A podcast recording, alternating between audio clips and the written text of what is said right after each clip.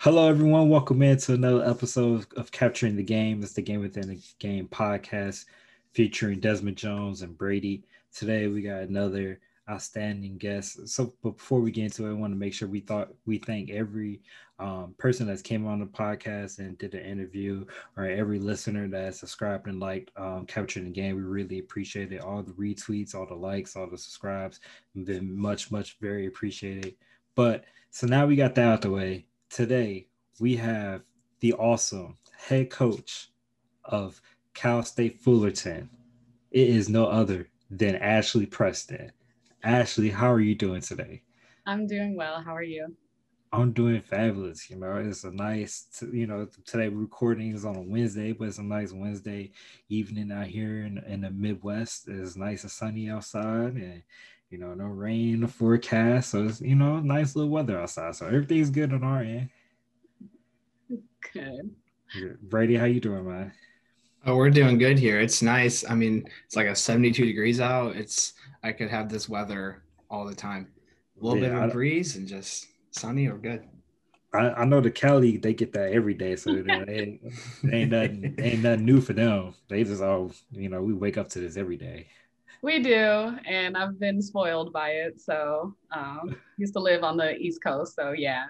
Like my friends make fun of me now because at 60 degrees, I'm like, "Ooh, it's chilly." They're like, "What?" And so, and I can't complain. I live next to the beach. I can walk across the street, and there's the beach. So those are the benefits. But you pay for the weather. Trust me, y'all. You pay for the weather and taxes and uh, housing. So yeah. Oh man, that's that's lovely though. I wish that I could just live right across the street from a beach. Like what? oh my goodness. But yeah, Ashley, go ahead and tell the audience a little bit about yourself so they can get to know who you are. Sure. I'm originally from Las Vegas, Nevada. Um, before I played volleyball, I played basketball for a long time. And then in 10th grade, I switched to volleyball. Um, then from there, I got a scholarship to uh, historically Black College, Morgan State University, and I played there for four years. I was a starting libero and broke records, and I was named last last year one of the top 50 players in the MEAC. Uh, so that was cool. And then I stayed in Baltimore for a boy at the time, but it actually helped my career because I asked my coach if I could be her GA because I wasn't sure what I was going to do with my communications degree. So she said, Well, I have a full time assistant position for you. And I was the captain for her for two years. So she gave me that position. And my mom pushed me to uh, start my master's during that time too, because if you work for a state school, you get tuition remission. So I got to go to the University of Baltimore uh, for publication design. And so after that, that two years that I was her assistant, I became the assistant at Loyola Maryland University uh, which was right down the street past York Road. And that was a great experience too, because I got to see a different side of Baltimore as it relates to um, it's a very Catholic Jesuit school, uh, white dominated school where I was, you know, HBCU life. So got to experience that. And then after that year, I took a leap of faith and applied to Spelman College head volleyball coach job slash sports information director. And I had some experience in sports information. So I would have to basically play the match and then write my own stories. So it was kind of funny. So from there, uh, I had one of the best records in history for when they um, became Division three. And it was funny because it was only nine wins, but it was like really exciting for for that program. And so they ended athletics so I chose to, you know, of course, apply and continue my career in coaching. And I got the job at Coppin State University in Baltimore, Maryland. So I went back to Baltimore and then three years there. I'm the winningest coach in history there. And they were just amazing young women. And I love West Baltimore. Um, I owe them, I owe West Baltimore so much. And then from there, just applied to Fullerton. And I was the what did I was the creative hire as it relates to my boss because he took a chance and he did. Coming from HBCU to the Big West Conference, it's huge. I play against you know past legends of Dave Shoji and Brian G at Long Beach State that I looked up to. So so yeah, and I've been here for six years. It's been a long bumpy road, but a lot of a road with a lot of growth. So a lot Lenny can say you go from 0 and 28 to then in 2019 being co-coach of the year, you know? Um, so that is just shows that you can fall and rise again. And that's really the story. And you can recreate yourself, you know, and you can recreate the culture and stuff like that if you stick to it. So yeah, man, that is that is something. That's a lot of um, going around and uh, going to different locations. Um, but what I'm curious about is how did you come to love the game of volleyball? Where did that passion and that drive? Where did that start? Yeah, it was actually funny. I was talking to my um, friend after a basketball practice. I just happened to see her walking, Keiki Lindo.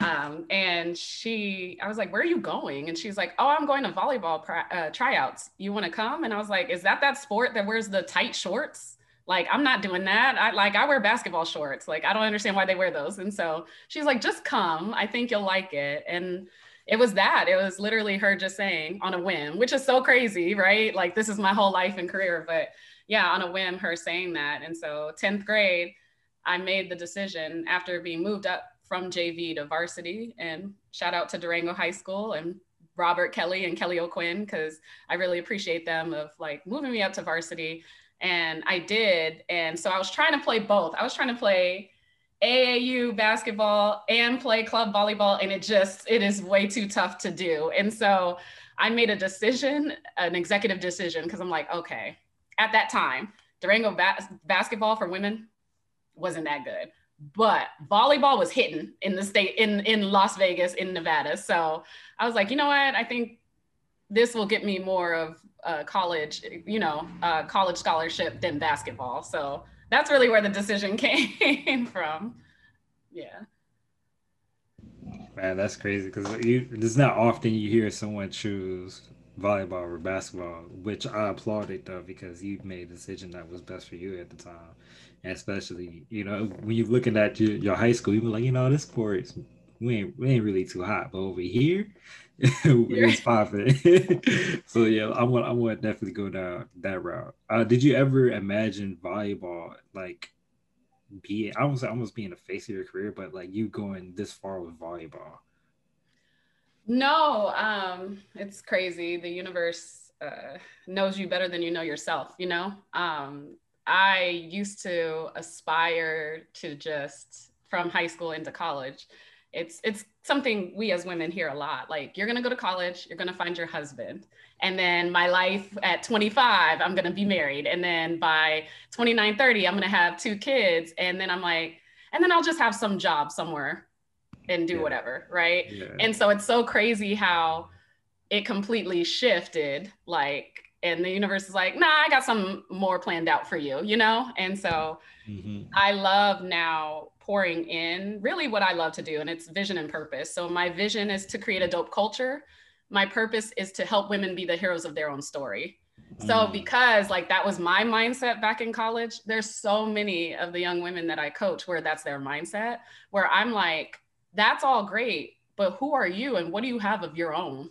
And I really like encourage my young women to, to really seek that and find that in college instead of finding a partner um, and putting their dreams and goals to the side because some of my friends, and I appreciate them and their honesty about marriage and kids, they said when I got married in my 20s, I didn't know who I was, whereas my husband got to still go out and pursue his dreams and goals. And it's just innate in us at times as women to take a step back from our careers and goals to take care of the household and the kids. And like I said, you can do all that, but you got to compartmentalize. And men do it so well. Y'all are literally compartments right?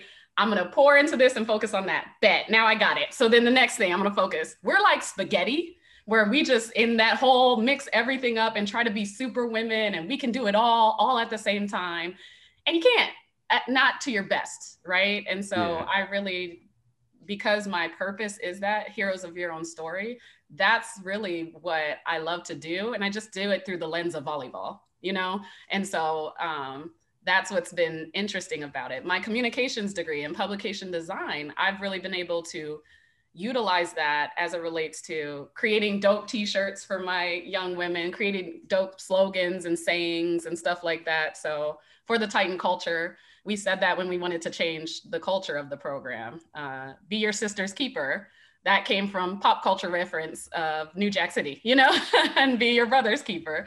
And just being able to do that and seeing seeing my young women, especially when you're at state schools that don't get the publicity as the Power Fives, when you're able to create that and you create a buzz on campus because people are wearing your shirts and things like that, that's what I like to do. That's that's that's the core of it. I just happen to do it through volleyball. No, that's uh that's incredible. And it's called the Heroes of Your Own Story. Because now I'm curious. Now I want to go look on the site see if I can go find a shirt because I would definitely love to support and definitely love the rock my I'll shirt. send both of y'all a shirt. It's not on the website. I wish it was like have my own little store. You know what I mean? But I'll definitely send y'all a shirt. Oh yeah, you need to get a store then. If that be the case, like, come on now, you need to spread spread the love. I know, I know. but no, that's um, I mean, just um you know, you like so far the, our past couple of episodes at this point in time when they release, you know, all of us been, you know, using athletics to help give other athletes a purpose, you know, or help help give athletes, you know, find another purpose outside of sports. And especially like women, I look at my wife, like I, I you know, I always think the world over, not just because she's my wife, but just because the fact that you know I see her, I see what she does on everyday basis, and people doesn't know that the day to day grind that she has to go through.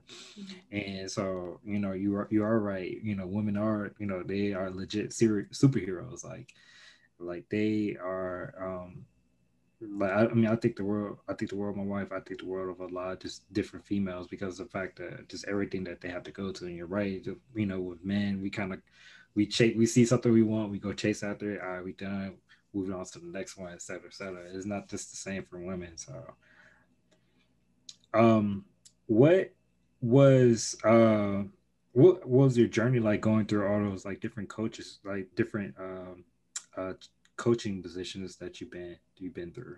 Yeah, the journey. Um, HBCU is home always because I went there and then really being I grew up in it, you know, uh, being a young mm-hmm. coach. Like I was a head coach at Spelman at 25, and I, I was a D1 Man. head coach at 26. So that journey too of finding myself yeah. too is is been a great journey. And yeah. I've had my pitfalls and my ups and downs, like because it's different geographically too. The way in which I can talk to um, athletes and stuff and have a relationship on the East Coast. Very different than the West Coast. So then when I was on the East and then come to the West, I thought, oh, I could take this with me. I can take the directness with me. I can take the, well, I'm just being straight up with you with me, right? And then I had to realize I need to navigate and understand where I'm where I am in the space of me as my growth as a, a person. Um, I had to overcome an imposter syndrome when I first got the job uh, I had to overcome too people not seeing a black female head volleyball coach in at Fullerton. Uh, I came after someone who has been with the program for 23 years, like, you know, and so Jesus. everyone, yeah, everyone knowing her too, that was tough, yeah, you know? Yeah. Um, and then the deserving, like, I don't deserve this job. And then me taking all of the criticism and cheap seats and putting it in my spirit, which I shouldn't have done. Terrible to do, but I did it, right? And so then overcoming that too. And and what I will say is my administration, I appreciate my boss because of the fact he's he went through it with me, but yeah. also too, I taught him I they taught me a lot, but I also taught him a lot as it relates to what does a black indigenous person of color coach need? What does yeah. a young coach need? What does yeah. a coach need as it relates to being at a very a, a, small school and stuff like that, and then coming into a program where oh well you have everything because you didn't have anything over there, and it's like no, but we if you want to get successful here, you got to mm-hmm. give me the stuff that others have, you know, and so navigating all of that, like I said, has been a journey, but I am so happy that I have removed myself from it being about winning. So winning is I'm crazy. I have 18 to 22 year olds dictating my livelihood, right? And the yeah. livelihood is based on winning, right? And I'll yeah. never discredit that. But also, too, I had to get to a point of what do I want to focus on? Because if you always focus on the outcome, you're not going to get the results you desire. So, mm. process mm. and really going back and doing an overhaul of how do I want to show up as a coach, right? Because intentions without actions don't mean anything. So I can't just slap a, a slogan on a shirt, but I have to really embody it and breathe it. And for my young women, because no matter what, they're always watching me. And so, like I said, have I messed up? Of course I have. Like, but I'm very authentic and vulnerable in being like, and I grew because that's what also people want to to the fall and then be able to rise again. That's what all of us want, especially as coaches, especially as coaches of color.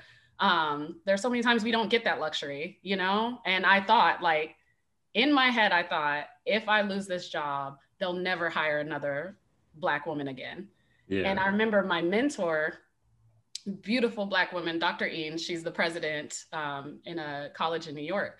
She told me one time, because I was like, I never wanted this. I never wanted to be the first. Like, I just yeah. wanted to coach and be left alone. Like, you know what I mean? And she goes, baby, sometimes being the first doesn't mean you're going to be successful. It just means it's possible.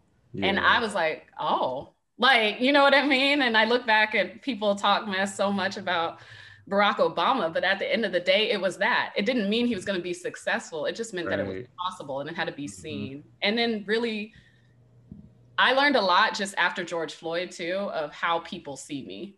Mm. And I'll never forget an assistant coach at uh, at Fullerton.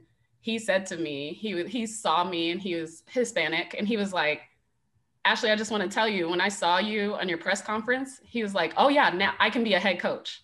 And I was like, what? Like me? Like you play you're soccer. And he you didn't think you could? He's like, seeing you made me believe that a person of color that I had an opportunity and a chance. And he's like, and I know I never shared that with you. I just wanted to let you know. And that was so impactful for me. So um just being a representative too and being the best representative of Ashley that I can be and my authentic self, uh, I like to do and I like to show up for as a coach. And and yeah, my journey, whew, it's been a lot. But like I said, I love, I love my young women. I love the outcomes and what we're showing and flourishing. And it took time.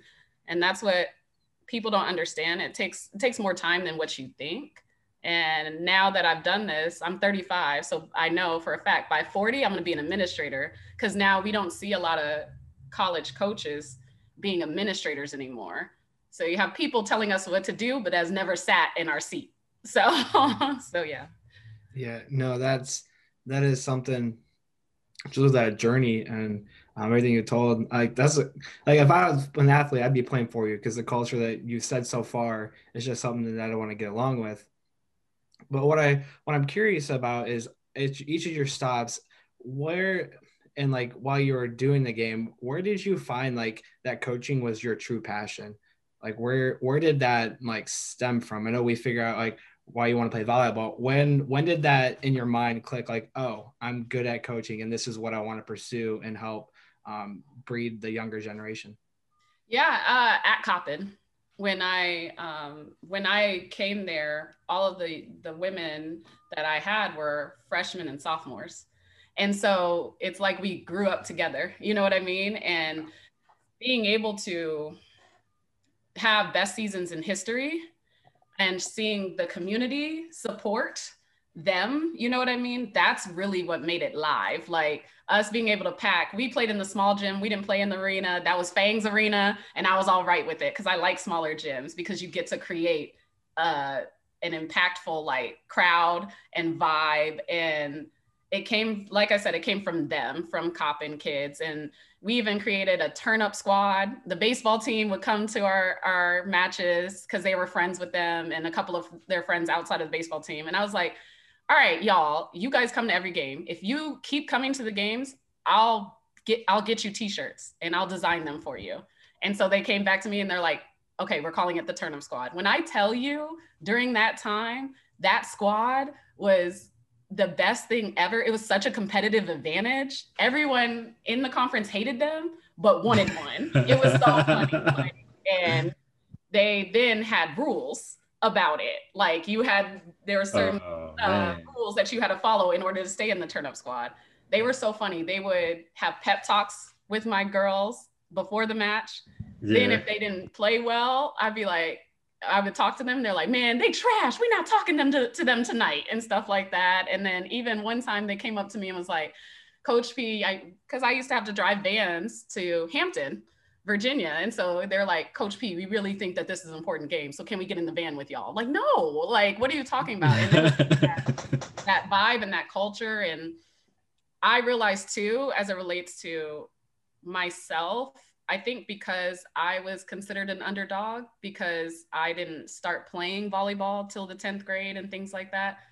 I seek that in others so that I can help them grow and do things that they don't think is possible. And so that's what started with the Coppin Young Women. And one of my colleagues said that he's like, Ashley, I'm never worried about your recruits.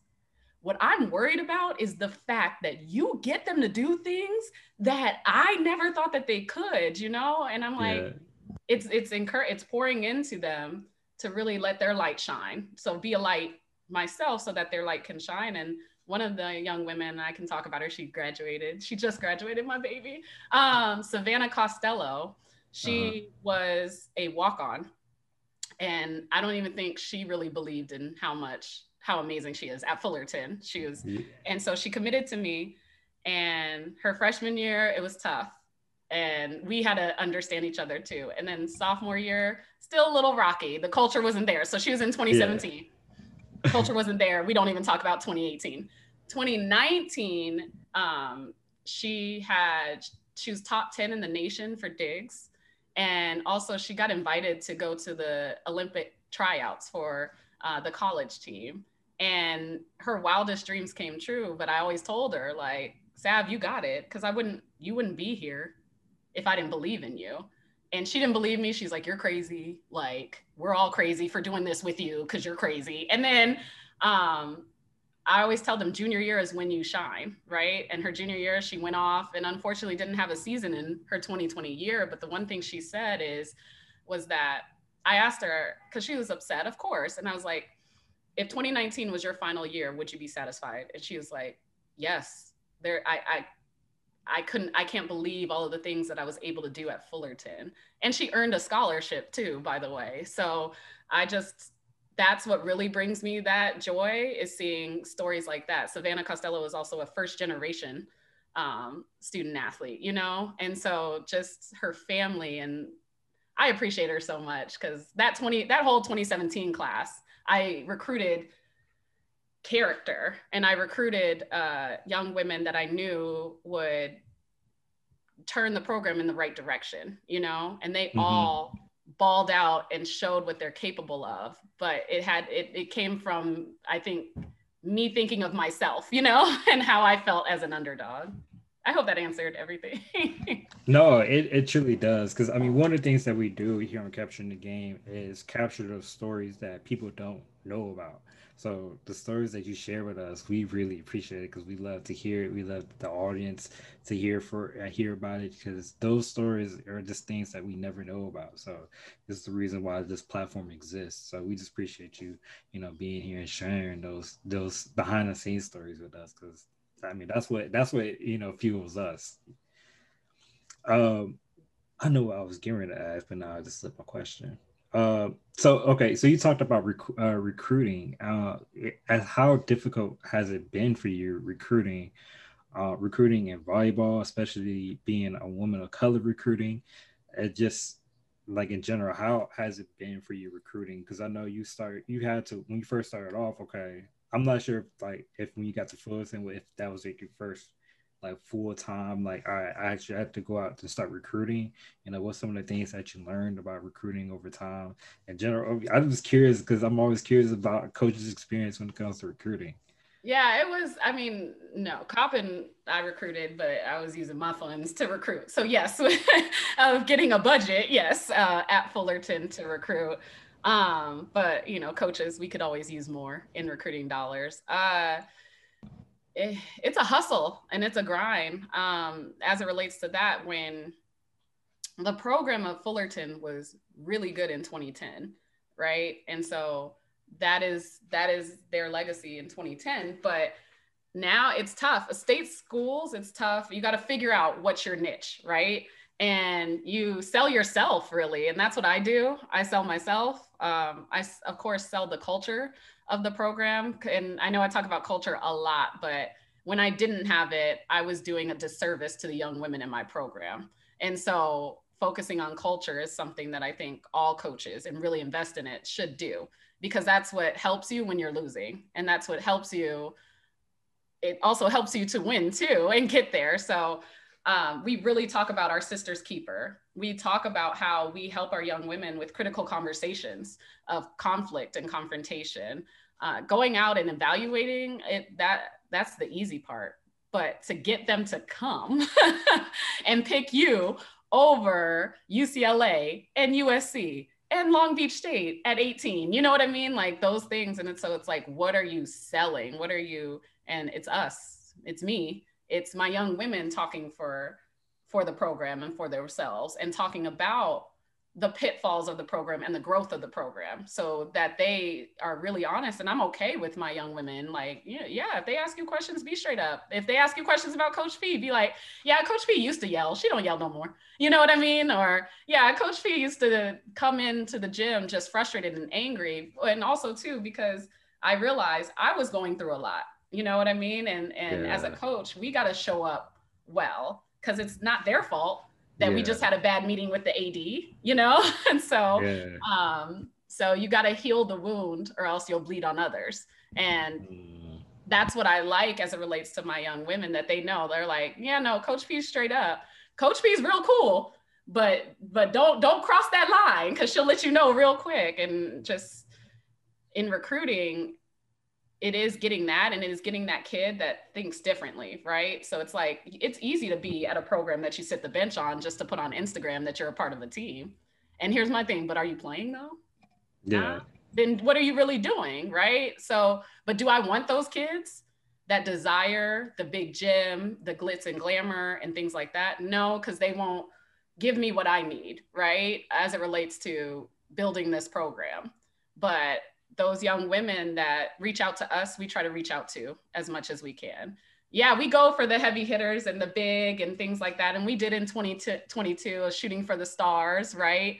And one came back and she's like, I just love the program. What's helped us is honestly being virtual and being able to discuss more about the culture and our philosophies and things like that as opposed to just being like oh well we win all the time you know? Once you were once once the court was taken away then you had to really see coaches and what they're about and also too what the program is really rooted in when you can't lean on success and winning you know what i'm saying? So um and then also too just me being authentic and vulnerable as it relates to we talk about what happened last summer of George Floyd, the summer protests. We talk about anti Asian hate. We talk about uh, LGBTQ issues. We talk about those things. And me being honest with parents that I talk to about these are the things that we are going to discuss within our culture because I'm more than a coach and my players, for damn sure, are more than athletes.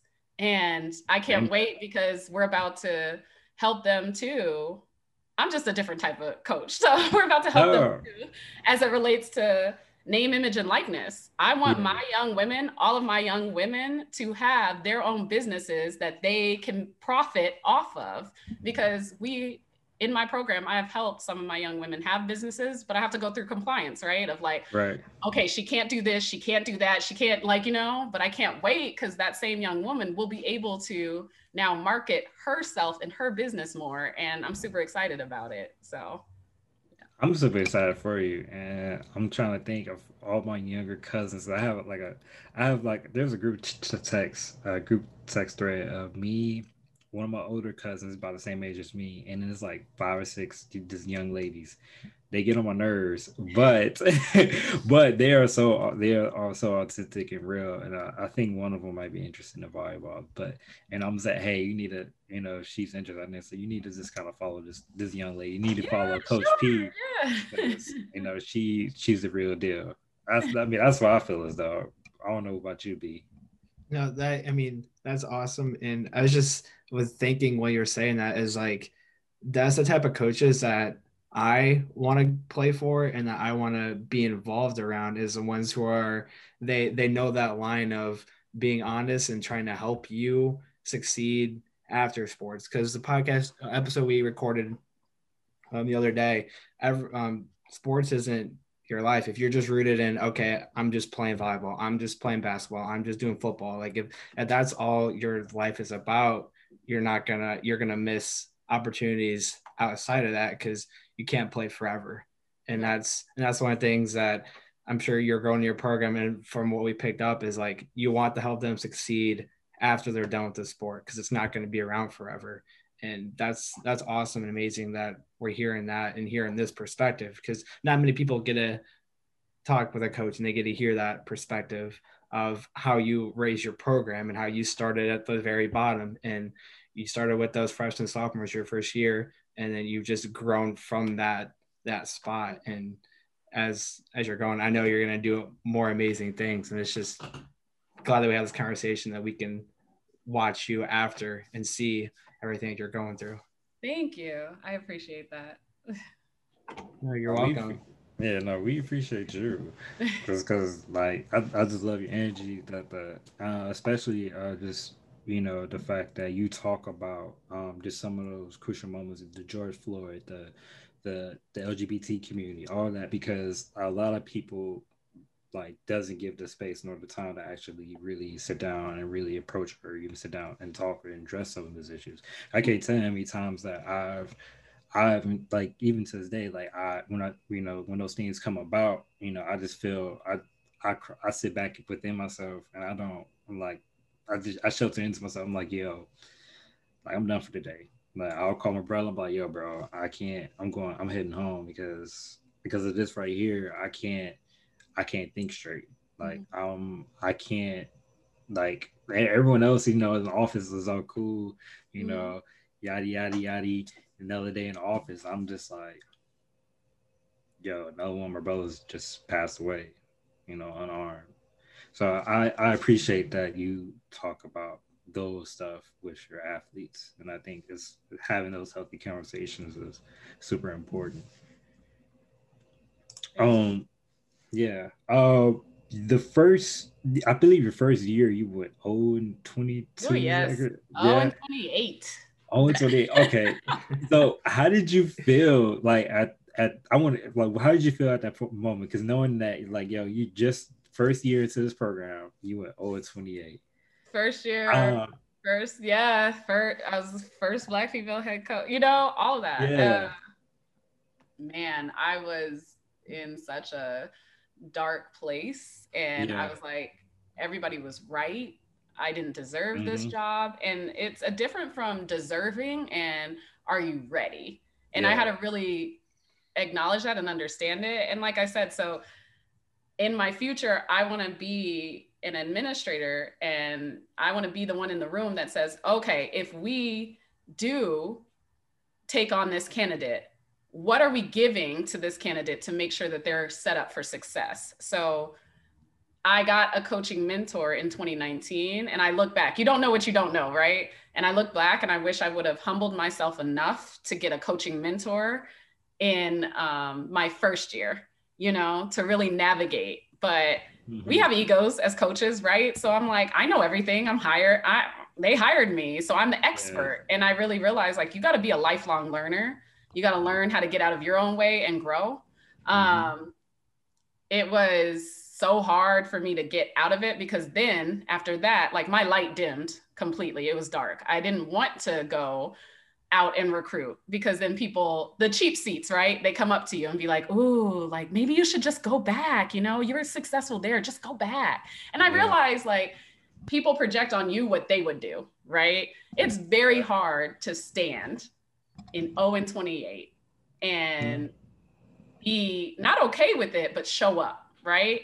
And then yeah. it's very, after that, I decided to try to go get wins really fast. So I got a lot of transfers in.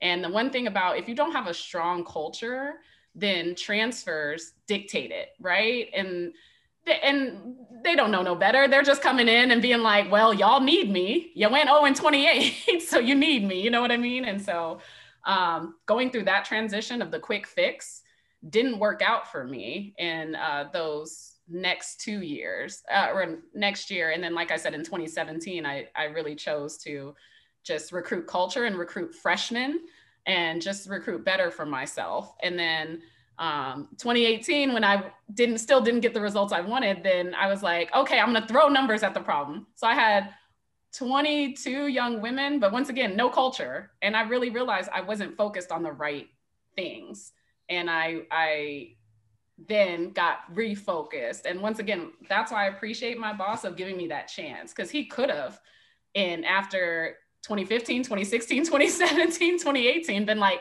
this isn't working out. We're good. But um, it's like that whole notion of like you, it's a smile, right? So you're at one point, you go down, and then you're going to come back up. But you gotta you gotta understand that it's a cyclical process and then you gotta go down. And i don't think a lot of coaches enough talk about that it's they mm-hmm. talk about the success or they talk about their new job um, mm-hmm. we're being more vulnerable now about talking about our true journey and yeah. our pitfalls and also too I, I talk about that too because what i wasn't doing and what i wasn't taking care of was my mental state so mental health mm-hmm. is huge for me um, mental health is huge of what we talk about for our young women too because I, like I said, and I brought it up beca- before, if you don't heal the wound, you're going to bleed on others. And I was bleeding from that 0 and 28 year. And I was bleeding on my team and, and my coaching staff and everyone around me. And once I really took a step back and be like,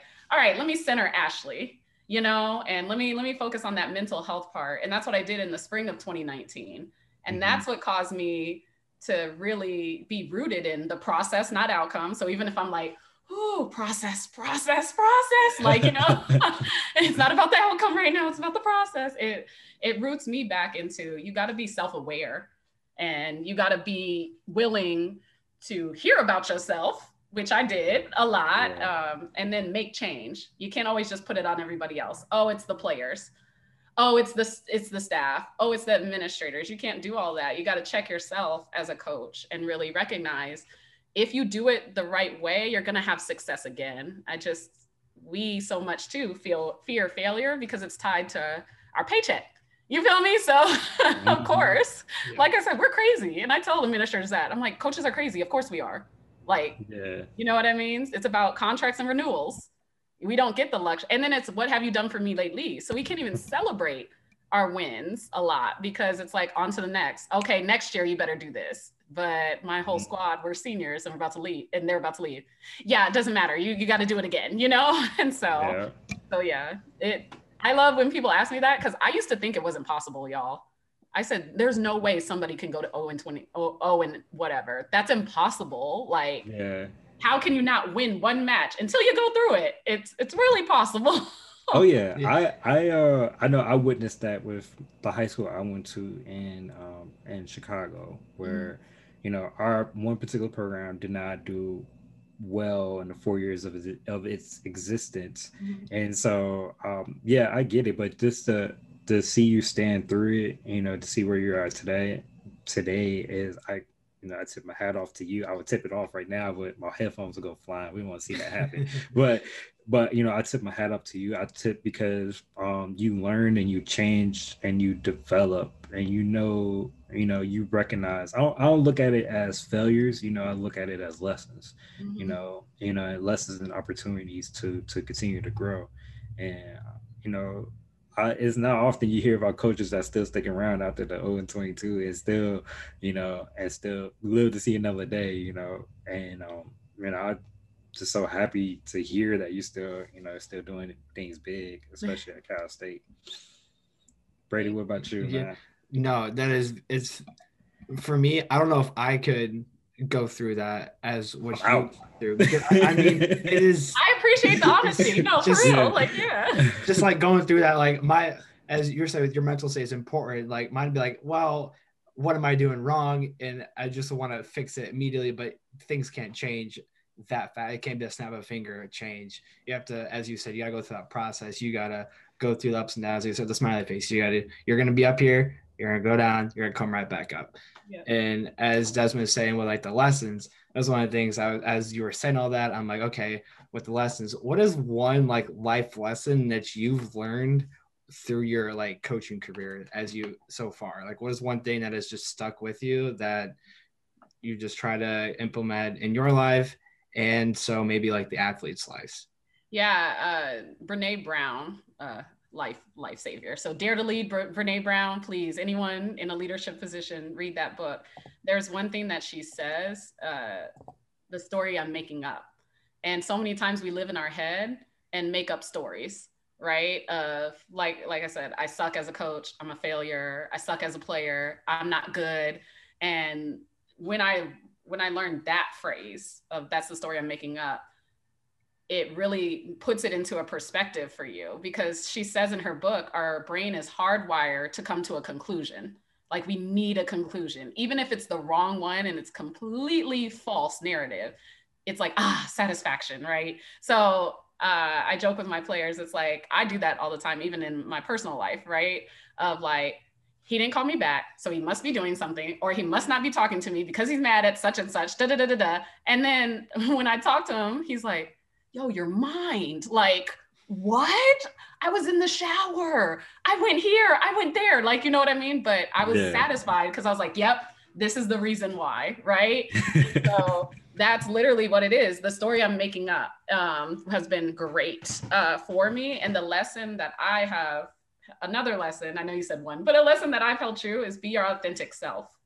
Mm-hmm. And you got to be true to yourself and be your authentic self. And that's what I want for each of my w- young women because their story is their own, their mm-hmm. life is their own. And, and yeah, so, so yeah. yeah. Story I'm making up, that's a huge one.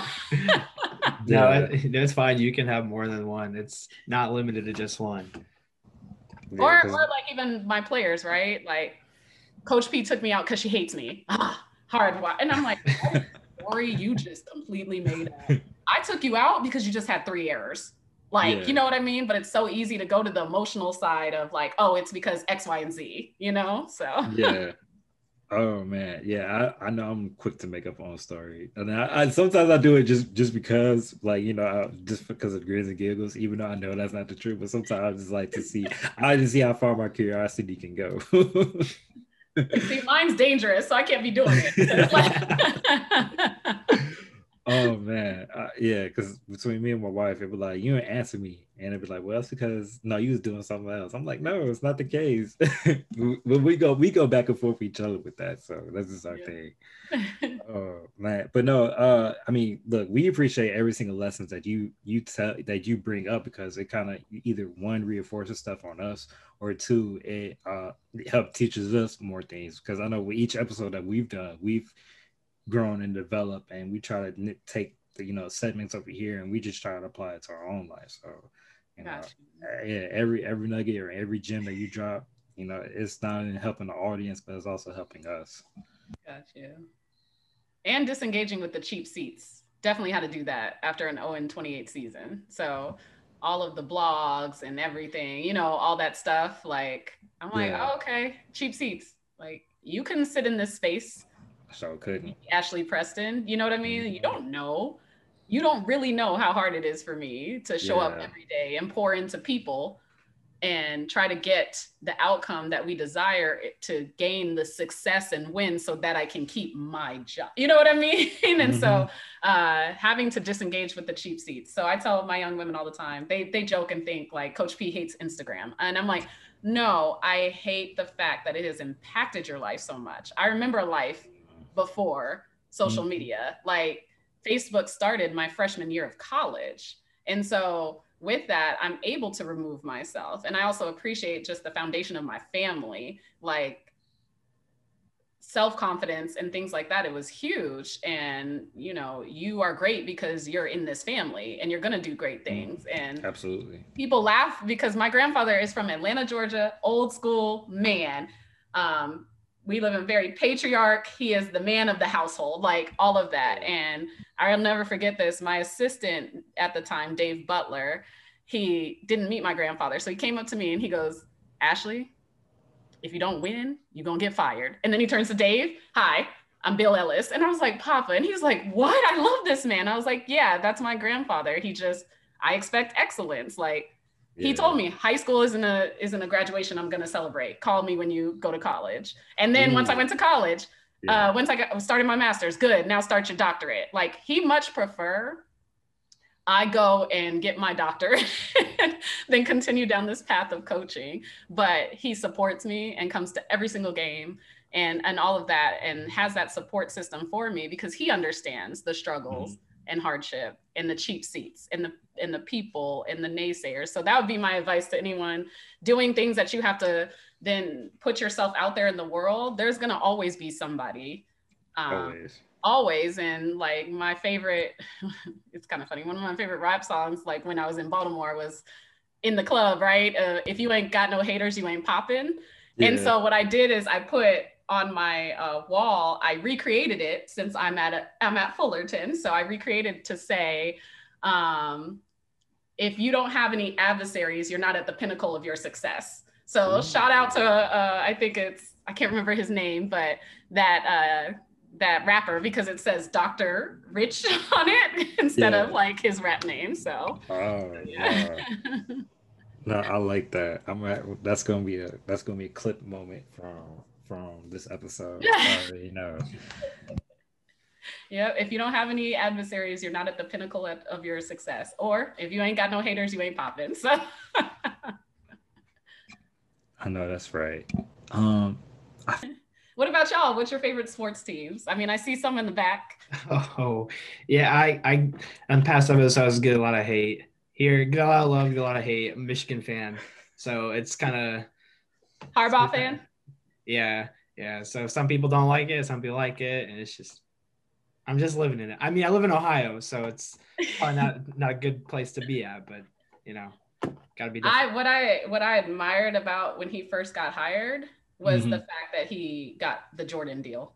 I was like, yo, he gets it. He gets the kids. That's really what it was. Like, I was like, that is so dope. He's gonna get recruits off of that alone. That mm-hmm. it was mm-hmm. strictly, it wasn't Nike, it was a Jordan deal. And yeah. so I thought that was really cool. Yeah. Yeah. And now I, UCLA is Jordan. Yep, they are. And uh, I mean the whole that that whole brand itself, you know, is, is is ridiculous. Um, but yeah, for me, my favorite teams are. Uh, we didn't get the chance to really do this too much, but my my team. So I, I love baseball, so I'm a White Sox fan. Mm-hmm. Um, but I grew up in Chicago, so I know I saw the bear down. It's all right. Yeah, it's, it's all it's all really Chicago sports. You know, minus the Cubs. I support the Cubs. I don't. You know, I I don't like hate them or anything, but it's just not my team for me. So um, but since I've been in Indiana, I've adopted other teams. Like you know, I've adopted the Pacers. I root for them. I've adopted the the Colts. That's my second go-to team now. Um, I my support the Fever. The Colts. So you say your cousin? Mm-hmm. Yeah. Okay. Awesome. Awesome. Awesome.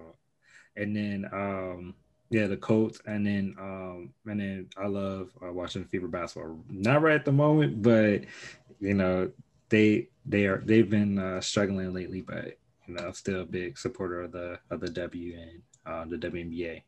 Yeah, WNBA, like those women, mm-hmm. wow, they are willing to sacrifice their money, their time, everything for their causes, and I'm so happy that they got like the NBA players wearing mm-hmm. their sweatshirts and endorsing them because they truly were the ones pushing the change and making the change, you know? Mm-hmm. Um, and I just love how they sacrifice it because so many times we hear, right, in athletics, it's like, well, you can't do that. You can't say that or else you'll get fired. And of course, we saw it visibly, right, with Colin Kaepernick. And it's so crazy. Like the world works in so crazy ways that Colin knelt, you know, and then mm-hmm. the world stopped and Colin knelt and they were upset. The world mm-hmm. stopped when a man was murdered by someone else kneeling. And mm-hmm. I'm just mm-hmm. like, that is full circle. And I had a great conversation with my other former assistant, and he he texted me uh, about like as it relates to George Floyd because they talked to their players about it at his mm-hmm. school. Mm-hmm. Um, and then he sent me this text and stuff like that. And then I called him. I was like, So now you get Colin Kaepernick because back then you didn't. And he's Yeah, laughed yeah. and he was like, okay, Ashley, like, you know, and we had a conversation because I remember during that time he asked me, like, so do you think it was worth it for him to do that, worth it for Colin to do that? And I told him, I said, sometimes in a man's life, your your your passion and mission has to be greater than the price, you know? And so at that time it wasn't the thing to do. And then just to see it, you know what I mean? Just to see it come full circle. And it's just it's crazy. But uh yeah, it is but yeah. It is crazy. Uh, and like me and my brother, we we go through this conversation, you know, often a lot because, you know, he's in a predominantly white environment, so a lot of people don't really necessarily get it. You know, I'm in a predominantly white environment, so a lot of people just don't necessarily get it or don't understand. They just, you know, you always hear the phrase, you know, you know, stick to just being an athlete, stick to just being an athlete, and, people just need to realize we're more than just being an athlete. So we're we're more than just who we are on a day to day basis, whether we're just an engineer or a coach or uh, a physician. You know, we're such we're created to be so much more than just what we do on a day to day basis, and you know, people just don't understand that, especially when you see. You know, we look at the George Floyd incident. You look at all the other incidents leading up to the George Floyd incident, and so um, it's just crazy. that's why I love uh I appreciate so much LeBron James as the Mhm. businessman. Mhm. Um, one of the worst things somebody told him to do is shut up and dribble. I was like, ooh, you don't know because he's gonna show you I am I am not monolith. I am a multitude of a man. And Yeah. I just appreciate all of the things that he has done, initiatives, and he's so he needs to like teach a class on business as it relates to just um branding yourself and branding your and having your your close knit friends be the ones to support and them also being educated and doing things. So it wasn't like he just put them on Mhm. because they were homies. They actually Right. work themselves. And to see like all of them shine and lebron is is lebron is lebron to where you saw governor newsom of california on the shop talk signing the name image likeness bill like and i joke all the time because i'm like y'all in california blame lebron james he's the one and then i'm Mhm. like you know what and i started thinking this is a totally story i'm making up so i was like you know what he probably sat there one day and i'm sure bronny jr wants to go to college for at least a year right Mhm. so he probably LeBron's never went to college, so he don't know that once you sign that scholarship, your name, image, and likeness is to the school, right? Yep. And so think about this. Can you imagine if Bronny Jr. was in a UCLA Jordan jersey with number 23 on it? Y'all better buy at least five because that'll be the number Yeah. one selling jersey in history, right? It would be so dope. So by the way, it would, like, it would be dope. hears that. Like it would be so dope. but do you see what I mean? And then for him to not get the profits, his son not get the profits off of his own jersey, but because of yes, his basketball success, but also his father. You know what I mean? Like he did it for selfish reasons. But like I said, that's the story I'm making up in my head. I don't know LeBron James. So Yeah, when you start connecting all the thing, all the dots and stuff, you make things. You can kind of sit back and be like, "What's that one gift?" Be like, hmm. yeah, and um, and yeah, just LeBron in itself, uh, the the decorated career that he has is both on and off the court. You know, with him creating the school, and I believe it sits in Akron, I believe, or I mean, it may not be the correct city, but the Mhm. school that he built. You know, big fan of it, just because I'm a big fan of education. You know, I believe that everyone deserves a chance to really truly uh, get one, and Mhm. you know, it's not really. Um, I say education is not really provided for everyone. You know, at Mhm. least not not equally. And um, I'm a big fan of the school. That's why eventually one day that I want to get into teaching. One day, just because I want to be able to teach others. Um, you know, because I'm an engineer, so I like to be, teach other people the trade of engineer, or just treat tra- uh, teach other people the, the disciplines and stuff that that goes into it. Just because I want to be able, I, I know I wasn't gonna make it to where I'm at, at where I'm at today without all the mentors that I've had along the way. yeah. Each and every step of the way, they've each taught me something, and I want to be able to give back, just like my mentors at that at that time gave to me. And you know, LeBron's one of those people that has been doing it simultaneously he's been giving he's been giving along the way, you know, and another athlete that I love is is Tim Anderson. You know, the stuff that he, the stuff that he says, he's himself. He's you know African American man in a in a in a game where it's dominated predominantly white and is mm-hmm. predominantly Hispanic, but you know what he does for the South Side Chicago is phenomenal. The stuff that he uh he talks about, he walks about, you know, another one of my favorite athletes in the game right now. So. Yeah. But yeah, my, said, hold up. You said that you want to teach one day. Why not now? Why not now? Just going still in school. So okay. Okay. I'm working. So I'm working on uh right now. Working on my second master's, and okay. um, I have one master's in engineering management. The second one is um in is business administration with uh, data analytics concentration. So I wanted to be able to um I want to be able to apply the data analytics part to sports and be able to get into that and uh, be able to um, like just use it so I, when I go to teaching, I have experience that I can talk to or relate to. Yeah. Know, versus like kind of just pulling from the thin air and be like, yeah. you know, and then when, when kids actually go somewhere and be like, I thought you could do this, and that's not really be the case. So it's funny you say that. I um had a partnership with the math department and they were actually doing analytics for the yeah. volleyball team um, mm-hmm. this past it was in 2019 but they carried it over into a little yeah. think tank as it relates to that so yeah that's totally especially like baseball and mm-hmm. basketball like those two sports analytics is so huge so. Yeah that's what i, I want to be able to apply analytics to those uh, like definitely. And i may even expand with this other sports as i continue to like learn more about the game. Like me to sit like to me to go jump into like volleyball for example i'm be like it's going to take me time to really get into it just because I mean I understand the game of volleyball, but the stuff that I would I don't have the eye for it yet. You know, gotcha. just because you know I'm, I'm, not used to watching it on an everyday basis like I am. I used to watching baseball or even used to playing baseball or basketball. Like I can't I can't quite relate to it. You know, I can relate to the one time that once I was it, it was in eighth grade. Uh, I was playing I was on the soccer team and we we always joke with the women at the time, like, man, we could beat y'all. Y'all ain't that good. Like we could we could beat y'all. We, we got this. So uh, we set up a we set up a game uh, where it was the it was the soccer team versus the volleyball team. Mm-hmm. And nope. man, that's great. This score was ugly. This score was like, oh, wait, it goes up to 25 for a set, I think. Mm-hmm. It was like 8 to 25, 3 to 25.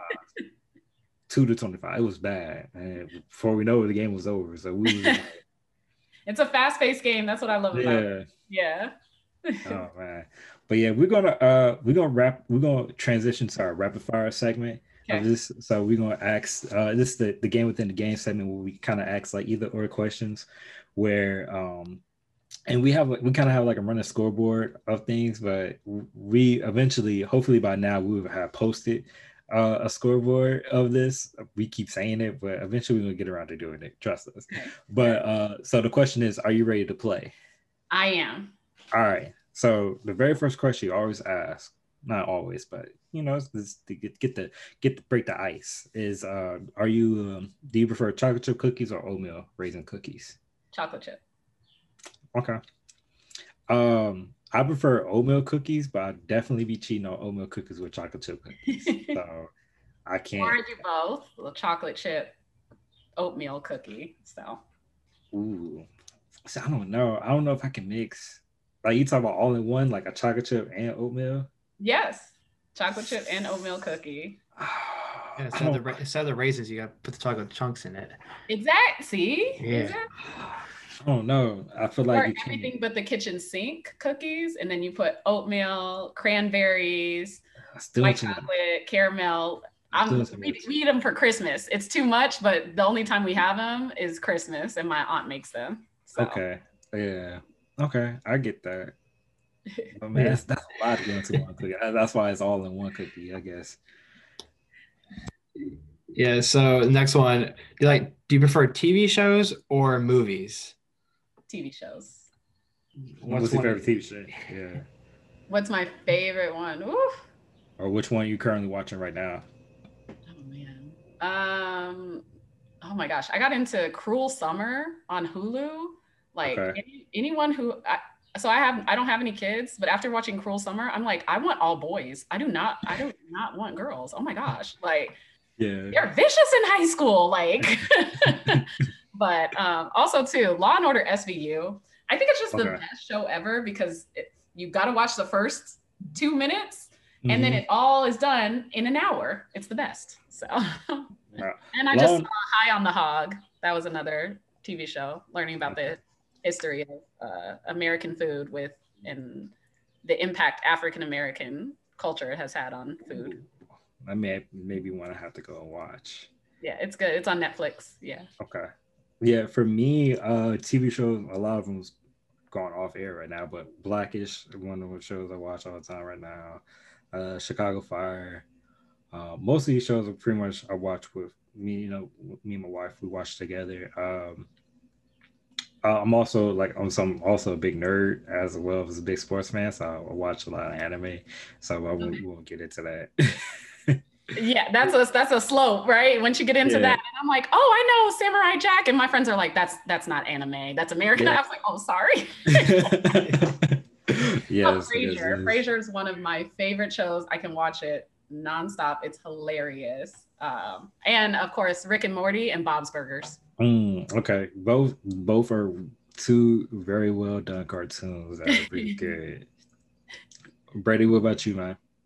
Uh, TV shows. My favorite TV shows is uh, one of them is watching Last Man Standing, and then I've been watching The Good Doctor. So those are the two that I can watch forever. But yeah, I do like Rick and Morty and watching Bob's Burgers. They're great, great ones.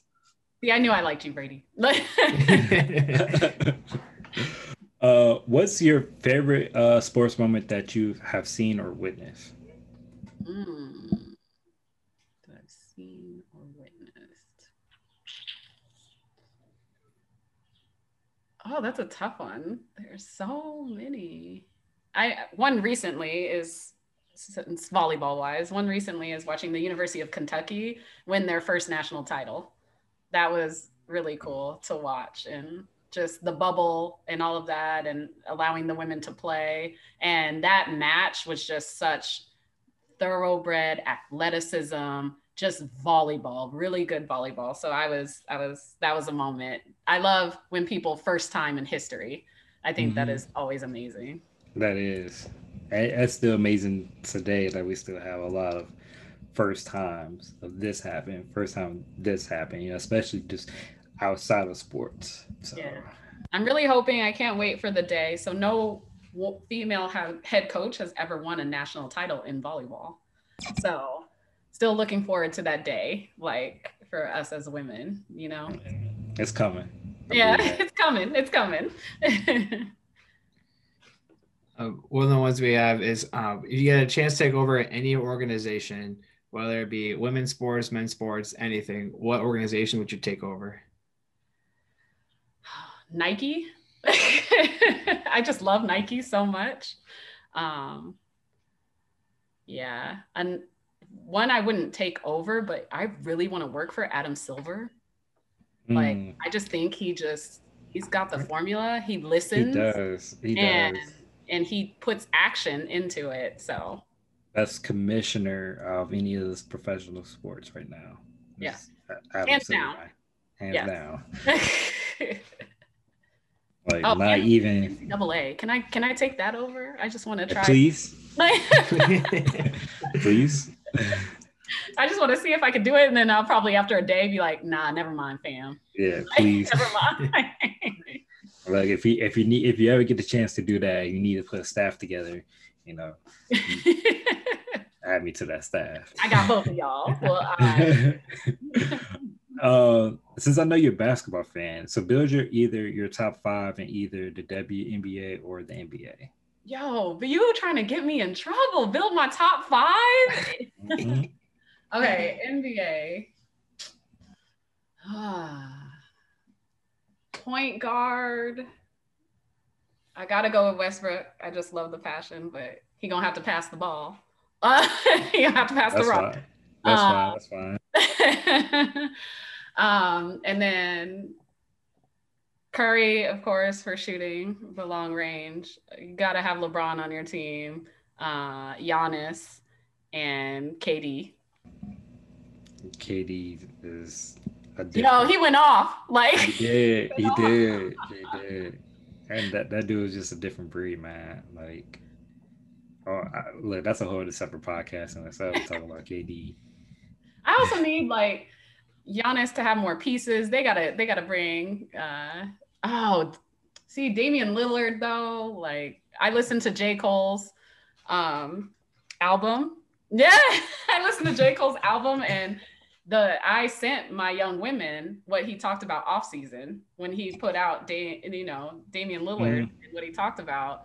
And yeah. I loved it because then that was in our weekly meeting, and I was like, "What do you think about that?" And they're like, "I like it," and they they said what parts they like and stuff like that. So I always try to relate to pop culture, but yeah, I thought that was super dope too. Like, but if we could put Damian Lillard on a team with Giannis, I feel like you, you know that's a, that's a good combo. I feel like it is like I can see they, that. They both about to. Glad glad Milwaukee paid him because yeah, that's why I I have my eyes on Dame because Dame is you know he's been carrying a franchise for for a good grip now, and the fact that you know keep getting bounced in the, in the first round, second yeah. round. I feel like it's coming. I feel like yeah, I feel like it's coming, but he loves that Oregon. He's been super super loyal to them, like like loyal to like as much as Giannis has been loyal to the Bucks. So was Westbrook, really... but where is he now? You feel me? Like it eventually. Yeah.